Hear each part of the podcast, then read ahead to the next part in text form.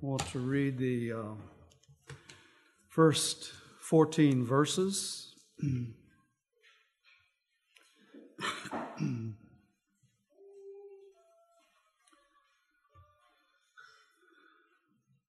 First Corinthians 10. I'll be reading from the New King James.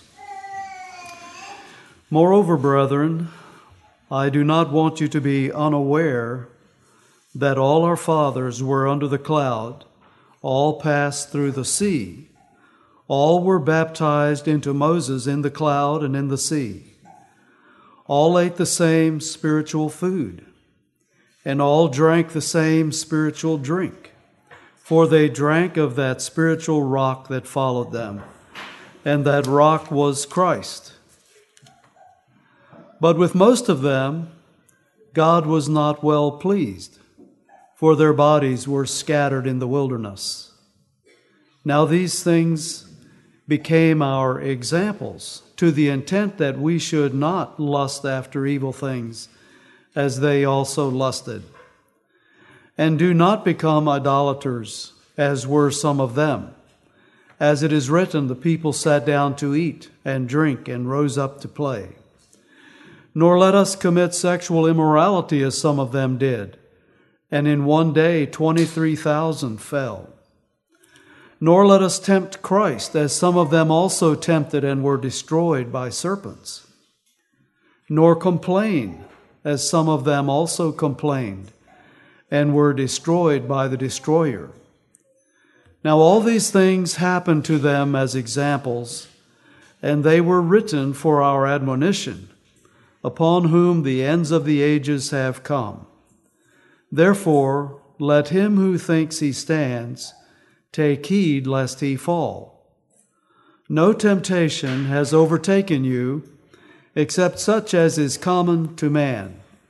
But God is faithful, who will not allow you to be tempted beyond what you are able, but with the temptation will also make the way of escape, that you may be able to bear it. Therefore, my beloved, flee from idolatry.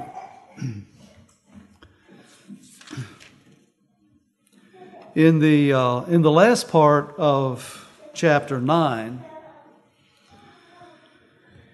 he is saying that I master my body. This is Paul. I master my body lest it master me.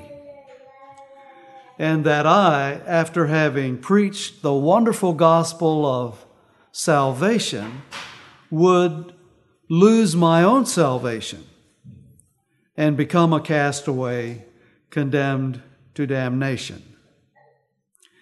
And then in, uh, in uh, the 10th chapter, moreover, brethren, he wants us to remember, let's be aware that people did fall away. Notice how all of Israel experienced God's presence and God's guidance. All of Israel experienced God's deliverance from Egypt. All of Israel became Moses' followers. They came under his leadership, under his authority, and his guidance. They ate the supernaturally provided food, the manna. They drank that supernaturally provided water provided by the rock, Jesus Christ. All of these people, this great crowd, this multitude of Israel, had these blessings and these benefits, all these provisions, all these protections.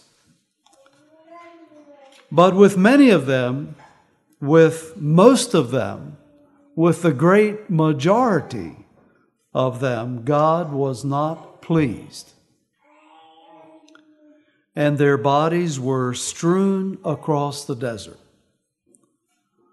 They never made it to the promised land. With the exception of Caleb and Joshua, remember in Numbers 14, it tells us that all those aged 20 and up died in the wilderness. Only Caleb and Joshua in that category got into the promised land. And this is given as a lesson for us. It was, it was to impress them the things that happened, uh, the circumstances that were that they found themselves in from time to time, those judgments that came on them were certainly lessons for them, but they were written for our admonition and for us. And they are summarized, the lesson is summarized in this warning in verse 12. Wherefore, let him that thinketh he standeth take heed lest he fall. And he gives, before that, he gave us five things that, that five dangers, five warnings for, for all of us today, thousands of years after these things happened. In verse uh, 6, he says, Don't crave, don't long after evil things, don't long after forbidden things, don't prefer Egypt's food to the manna of God, like some of them did. Don't allow a fondness for the world's pleasures to, to be greater than your, uh, that you'd be more fond of that than the things of God. In verse 7, don't be an idolater, worshiping false gods. They did lift nothing higher than God. Let nothing become more important to you than God. Don't love anything more than God. Don't give more devotion to anything than God. Don't trust in anything more than God.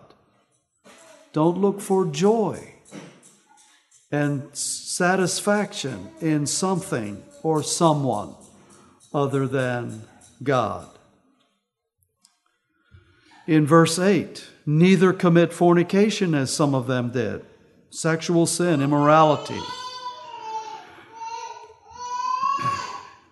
And as was brought out in our Sunday school class, the uh, our days are this this age that we're living in is is increasingly open and accepting of evil, and the um, our society is is clearly sinking, and the sights and the sounds and the songs that that advertise and promote.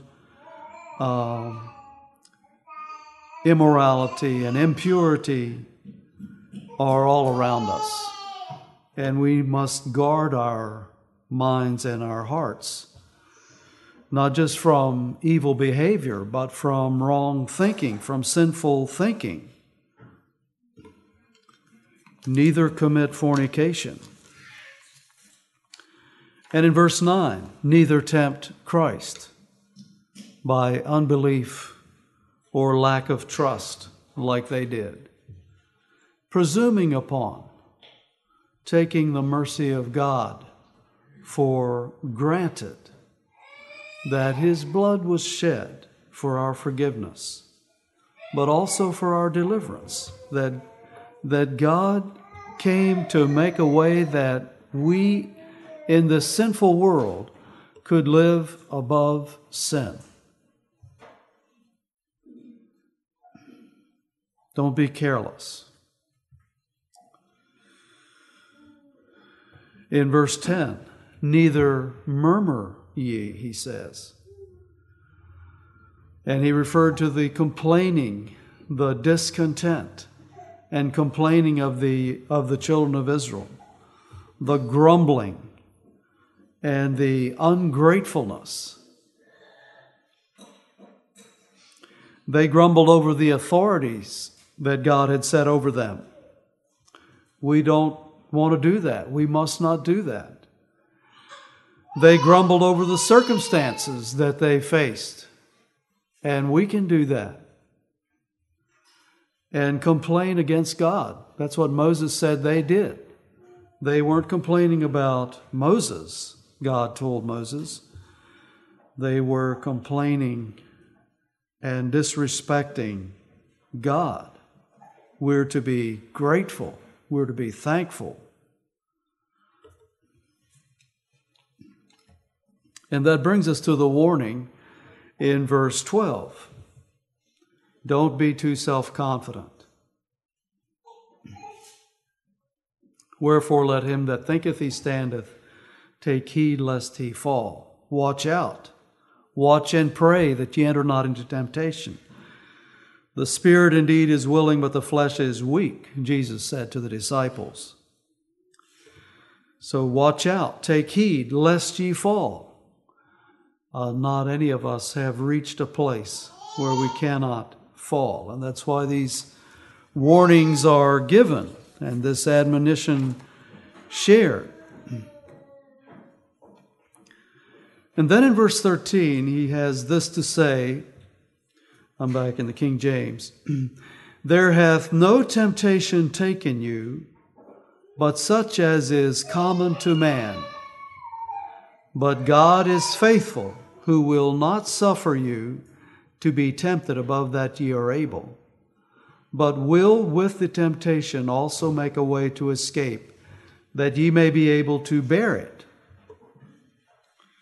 So, temptation, trials, um, the um, enticement to sin, that's common to mankind. That's part of being human. That's ordinary.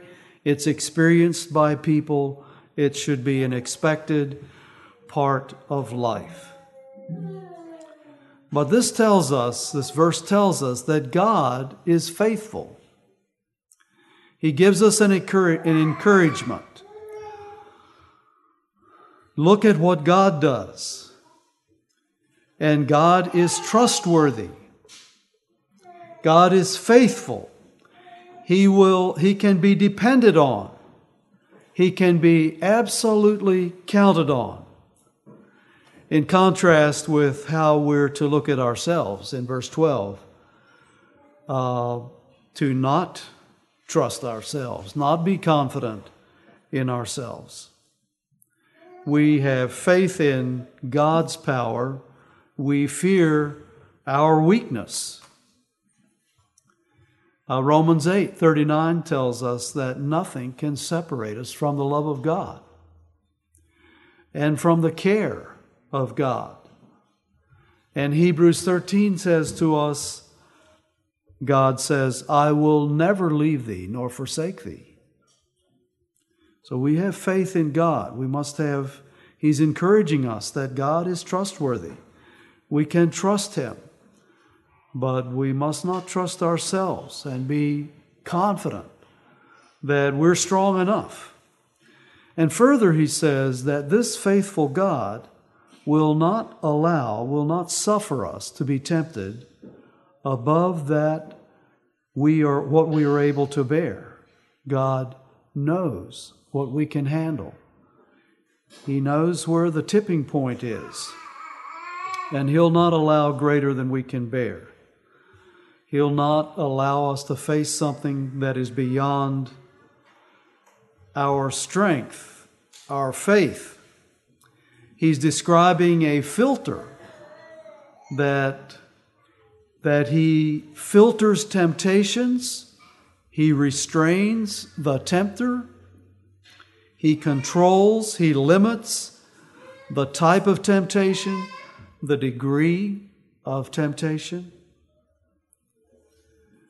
So they're, they're limited to our maturity and to uh, what we're able to bear, what we're able to handle.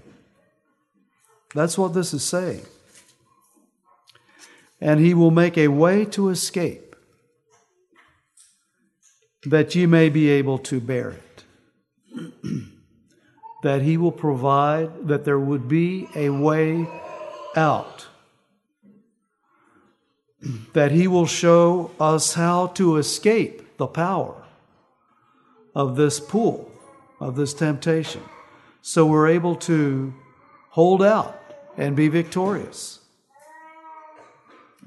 And sometimes He does that by showing us the way, He shows us the door. That's what He showed Joseph.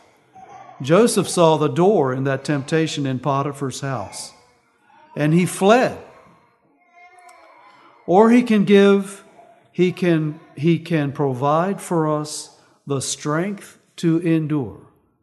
And there is an adequate supply provided for, for the temptation that we're in. Blessed is the man that endureth temptation. It says in James. In either case, uh, that ye may be able to bear it, that ye may be able to be victorious. One thing that I believe is important, an important uh, qualification, I believe, to this promise, this way of escape, that it is not a promise for those who are flirting with sin, that are longing after evil things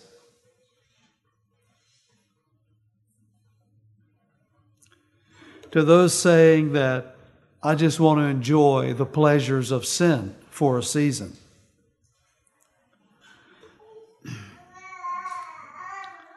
I think those people who are living in sin and thinking that I can quit when I want to, I can just step off and away whenever I want to, I can claim this promise in 1 Corinthians 10 when I'm ready to, may find themselves disappointed. Because if they stay on that course, because God, in Romans, we read, is one example, one place, talking about people that were following sin, that at some point he gave them over to uncleanness in Romans 1 another place, uh, just a couple verses later, that was 24 and 26, he says he gave them up to vile affections. Now, those are pretty vile sins that he's referring to, actually, to homosexuality. But that they were trifling with sin and living in sin, and he gave them over to it. In 2 Peter it speaks of people, well, let's just turn there. uh, 2 Peter 2 and verse 20.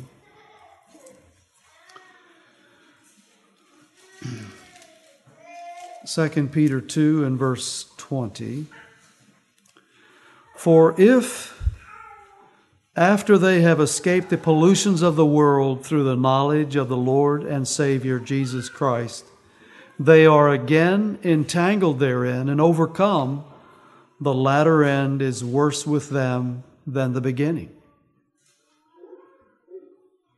They again became entangled and overcome. And in the end, they were in a worse place than, than they had been to start with.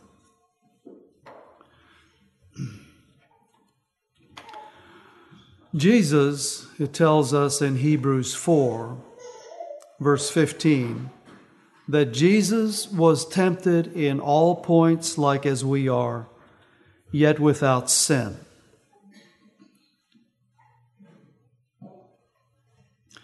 And I don't believe that that means that Jesus was tempted with every specific possible sin that you could list, but that in every area of carnality he was tempted. Like 1 John 2, verse 16, where it talks about the lust of the eye and the lust of the flesh and the pride of life, just a broad summary there. But some sins become temptations to people only after other temptations have been yielded to. In other words, I don't think that Jesus was ever tempted to murder someone because he never yielded to the temptation to hate, to despise someone.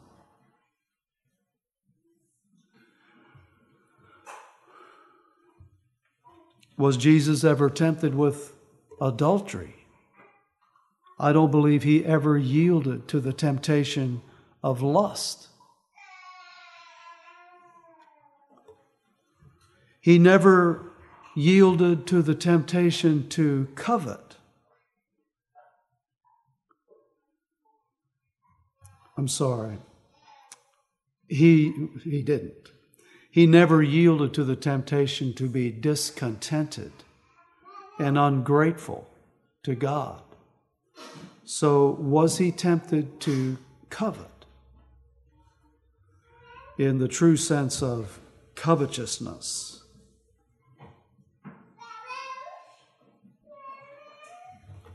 Some sins uh, become temptations only after other temptations have been yielded to.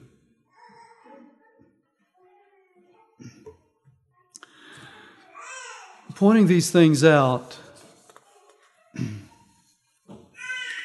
because we must we must look for the first when the temptation comes we look for the first escape that's where god promises the escape the first temptation.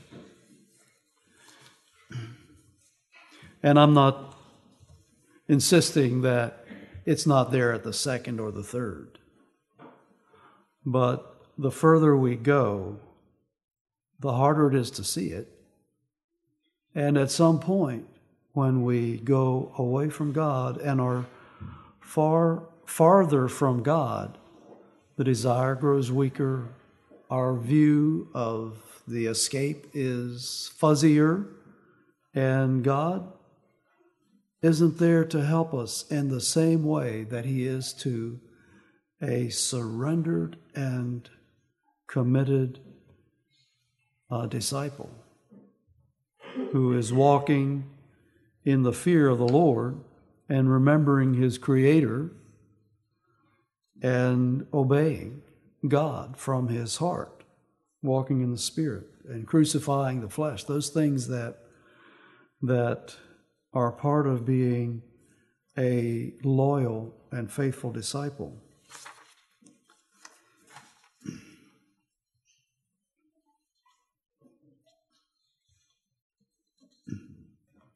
We can be uh, our uh, there can be hindrances to our deliverance when there is a lack of surrender, when we leave weights hanging. Remember how in in um, Hebrews he said to cast aside all weights that would hinder us and drag us down. Uh, those those things can all affect how how um, severely, how strong temptations are, and how um, and, and how clear our path is to victory. When we pray in the Lord's Prayer, lead us not into temptation. It's, it's not a demand that my life be spared all temptations but that we could find deliverance, that we could be delivered, that God would uh, limit temptations, and that He would help us see and find and and take that way of escape. Lead us not into temptation, but deliver us from evil, from the evil one from the power of the evil, evil one and for, from his evil purposes. You know, the devil, when he designs a temptation and brings a temptation to us, he has a plan. And his purpose is uh, number one, to defeat us, to bring us down, to discourage us, to bring us to the place where we despair and give up. That's what he would like to do, number one. Number two, he'd like to separate us from God. That's part of his purpose. That when we yield to sin, that we start following sin, it's separating us from God, separating us from the blessings, the fellowship of God.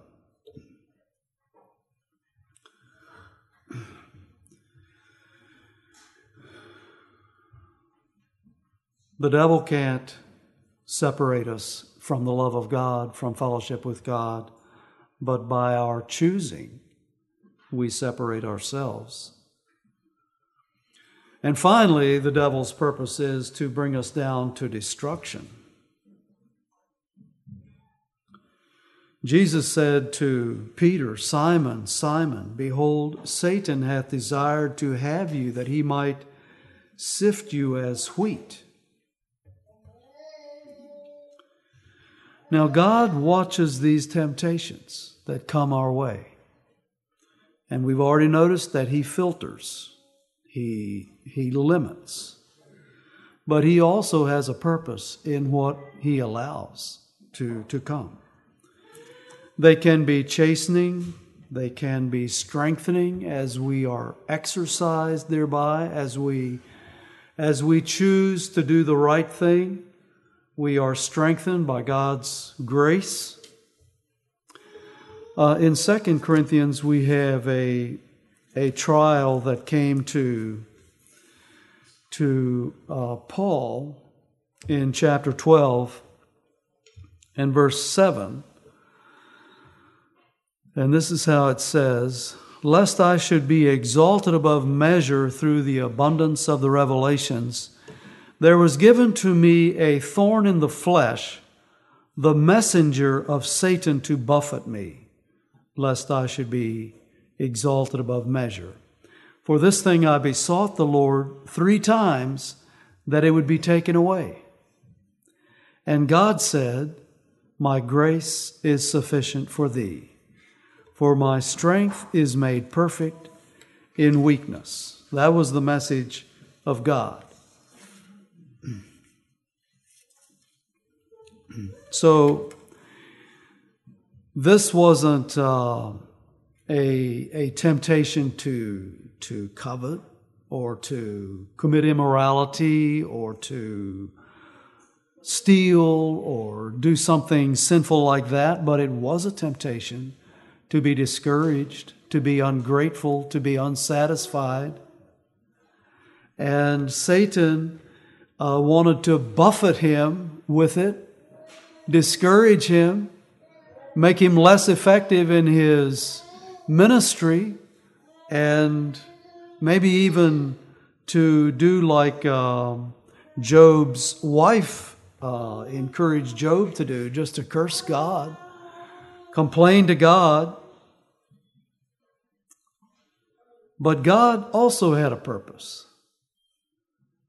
And He wanted to test Paul. He wanted to teach Paul that this difficulty is not bigger than I, God, am, and my grace is sufficient for you to handle this, this, um, this weakness, this thorn in the flesh, whatever it was.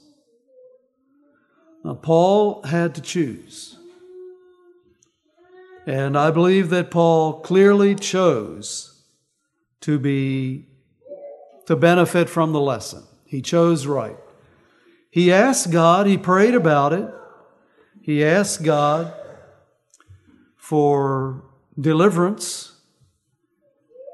God gave him grace and taught him that his grace is sufficient, that God's grace is sufficient. Therefore, he learned, he said, to take pleasure in infirmities, in reproaches, in necessities and persecutions, in distresses for Christ's sake. For when I am weak, when I lean on God's grace, not my own, when I don't trust myself, but I trust God, then I am strong. So for other temptations that come our way. Then in verse 14, where we quit, Wherefore, my dearly beloved, flee from idolatry. Flee. Keep running. Keep running. Continually flee. The way of escape from a temptation is not the last resort and it's not finished, but it's the first reaction that we should have the way of escape. Romans 13, verse 14 make not provision for the flesh. Don't make it easy. Don't put yourself in the path of temptation. Remember in Proverbs, he warns there, he warns there against a sexual sin and fornication. In Proverbs 5, verse 8, it says, Keep yourself far from her. Don't go near her house. Stay far away, even from the area of where she lives. And then in chapter 7, when he talks about the simple one that he saw from his window, the foolish young man, he says there that that young man, watch him. He describes it as he goes. And he went near her corner. He was first in his mind, but then he walked toward where she lived, the general neighborhood. And then he was at her house. And she came out. She was out. And she met him. And it was for his destruction. Make not provision for the flesh. Abstain from fleshly lusts, which war against the soul. 1 Peter 2 11. And this running, this fleeing from idolatry, is not a wild and senseless running and purposeless running just to get away from something. Like a herd of frightened buffaloes stampeding off a cliff. It was a tactic that the Indians uh, used in the West. It's not jumping from the frying pan into the fire. Yes, it is a fleeing from, and there should be a fear. But victory is always in running toward someone, toward safety, to security, to protection, to strength to help in time of need. It is running to God. Let us therefore come boldly unto the throne of grace that we may obtain mercy and find grace to help in time of need. And when we're tempted, flee. But we should turn and say, Oh God, help, help me. There we find grace to help. Preserve me, O God, for in thee do I put my trust. Hold up my goings in thy paths, that my footsteps slip not. I have called upon thee, for thou wilt hear me, O God. Psalm 17. We flee idolatry and we run to God. James, uh, James 4. James 4 and verses uh, 7 and 8 Submit yourselves, therefore, to God. Re- resist the devil, and he will flee from you. Draw nigh to God, and he will draw nigh to you. Cleanse your hands, ye sinners, and purify your hearts, ye double minded. First, we don't just uh, we don't just take this resist the devil and he will flee from you. It's a package. We start with submitting to God. Then we're in a place, in a position where we can resist the devil. We're in a safe place. Draw nigh to God and he will draw nigh to you. We're in a place of safety where we can resist the devil and, and find victory. When there is a low flee temptation commitment and a slow, draggy response time, when we see temptation, then the chance for failure goes up. When there's a low desire a low hunger, low appetite for God and for godliness, the risk goes up. The risk of failure, the risk of falling goes up. In whatever sin that we may be tempted with. God is faithful. God is completely dependable. God is wise, He discerns, He knows us, He knows what we need, He knows what we can handle, He has purposes. God is sovereign and powerful. We are safe when we are with Him. And the promise, the promise of escape, a way of escape the promise, the way of victory is for those who take heed, those who shun evil, repent from evil, and run to God. And God is faithful. Joe, we have a closing song.